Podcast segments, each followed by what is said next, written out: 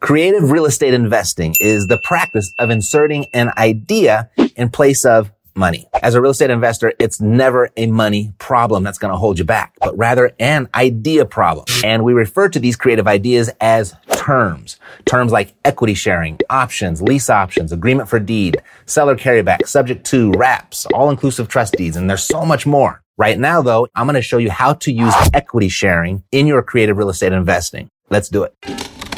This is Theriault Media.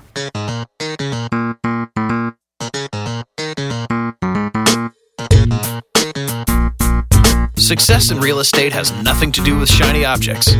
It has everything to do with mastering the basics. The three pillars of real estate investing attract, convert, exit. Matt Theriault has been helping real estate investors do just that for more than a decade now. If you want to make money in real estate, keep listening. If you want it faster, visit reiace.com. Here's Matt. Equity sharing. It's the sharing of ownership, value, and appreciation of a piece of property. It's not commonly known in what we do here with single family residences as much as, you know, terms like lease options and subject to and, and seller carryback are known. As equity sharing, it's most commonly used in commercial real estate ventures, but it can be a very valuable creative idea to invest in residential as well. First thing, what is equity? What is this thing that we're going to be sharing? Well, equity is the value of a property less the debt and liabilities that are attached to the property. For example, if we purchase this $100,000 property with a conventional loan that required 20% down, this portion here is our equity, the amount that we put down. Or if we purchased the same property and used our negotiating skills, which makes up a significant portion of creative real estate investing, to purchase at $90,000, then this would now be our equity. And once we finalize the purchase, that equity can increase in multiple ways, like through appreciation, through principal paydown, an increase in income, or adding square footage, or a change in the property's use, and or negotiating the price or terms up front with the seller. That's what equity is, the value of a property less the debt and liabilities attached to the property. Now, a creative real estate investing strategy could involve sharing this equity, of which a partner would share in the upside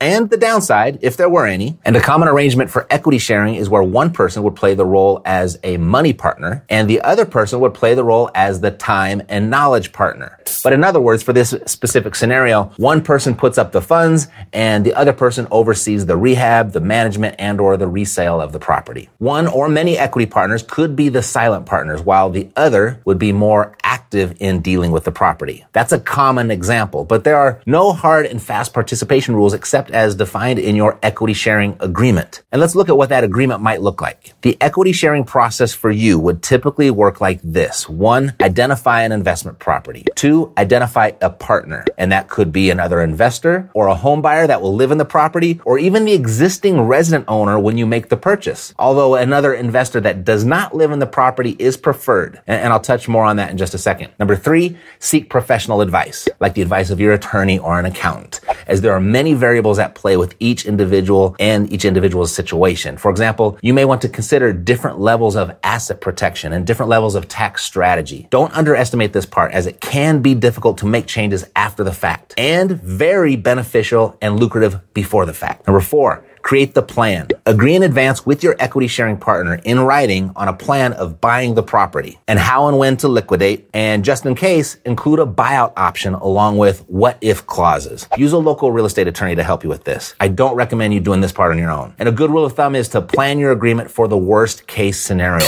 Enter that agreement as you're going to be married forever, but plan for a divorce on day one. And then once that's out of the way, you can now then comfortably focus on the investment and its performance and profit happily ever after. Number five, take title. In other words, buy the property, close on it, close on the property and take ownership. Now you could take title as tenants in common. That's a simple way to do it, but your partnership planned and drafted in a detailed entity agreement as venture partners, that's best. See step four. Now about sharing equity with someone that's going to be living in the property. It's my strong recommendation that you don't do that. If you choose to do an equity sharing deal with the resident of the property, you must first consult a good local real estate attorney to discuss the local laws that are at play because it's just too easy in our litigious society society for the investor to be seen by the courts to be taking advantage of the homeowner residing at the property. Remember the old adage, possession is nine tenths of the law? This may not be literally true, but it can certainly make enforcing your claim on the equity much more difficult. Now, an alternative could be sharing with the resident owner as long as they move out to another residence. And it might look something like this. Mr. Seller, the current value of your property is $100,000. I can give you $50,000 for it today. And then when I resell or refinance the property at any price above $110,000, I'll split the equity or the profit 50-50. So if I sell this property a year from now for 120,000, I'll split the $10,000 with you and then I'll send you a check for $5,000. That is a very valid and possible scenario to help you buy property at a bigger than normal discount by promising the seller a little bit more on the back end of the property. Note, it does not have to be a 50-50 split. This was just a simple example of how else an equity sharing deal can be structured to help you buy property at a deeper discount. So is equity sharing the best structure to create for your deals? Or is there another idea to where you can keep more, if not all of the equity for yourself? Follow me to the next creative real estate investing term, options, of which is another rarely discussed creative idea that can secure all of the equity for yourself and make you a boatload of money in the process. When done the right way, of course. If you'd like to read up on it and get an idea of what's to come with all of the different terms you have at your disposal and how they work together to invest in real estate with very little to none of your own money, you can download the same cheat sheets that I give to my private students at epicbreakthrough.com. I'll see you next time.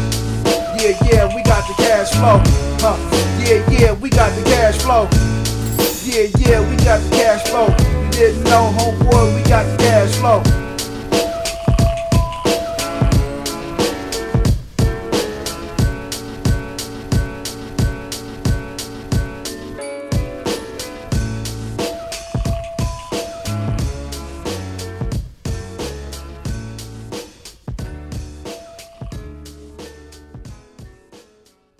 This podcast is a part of the C Suite Radio Network. For more top business podcasts, visit c-suiteradio.com.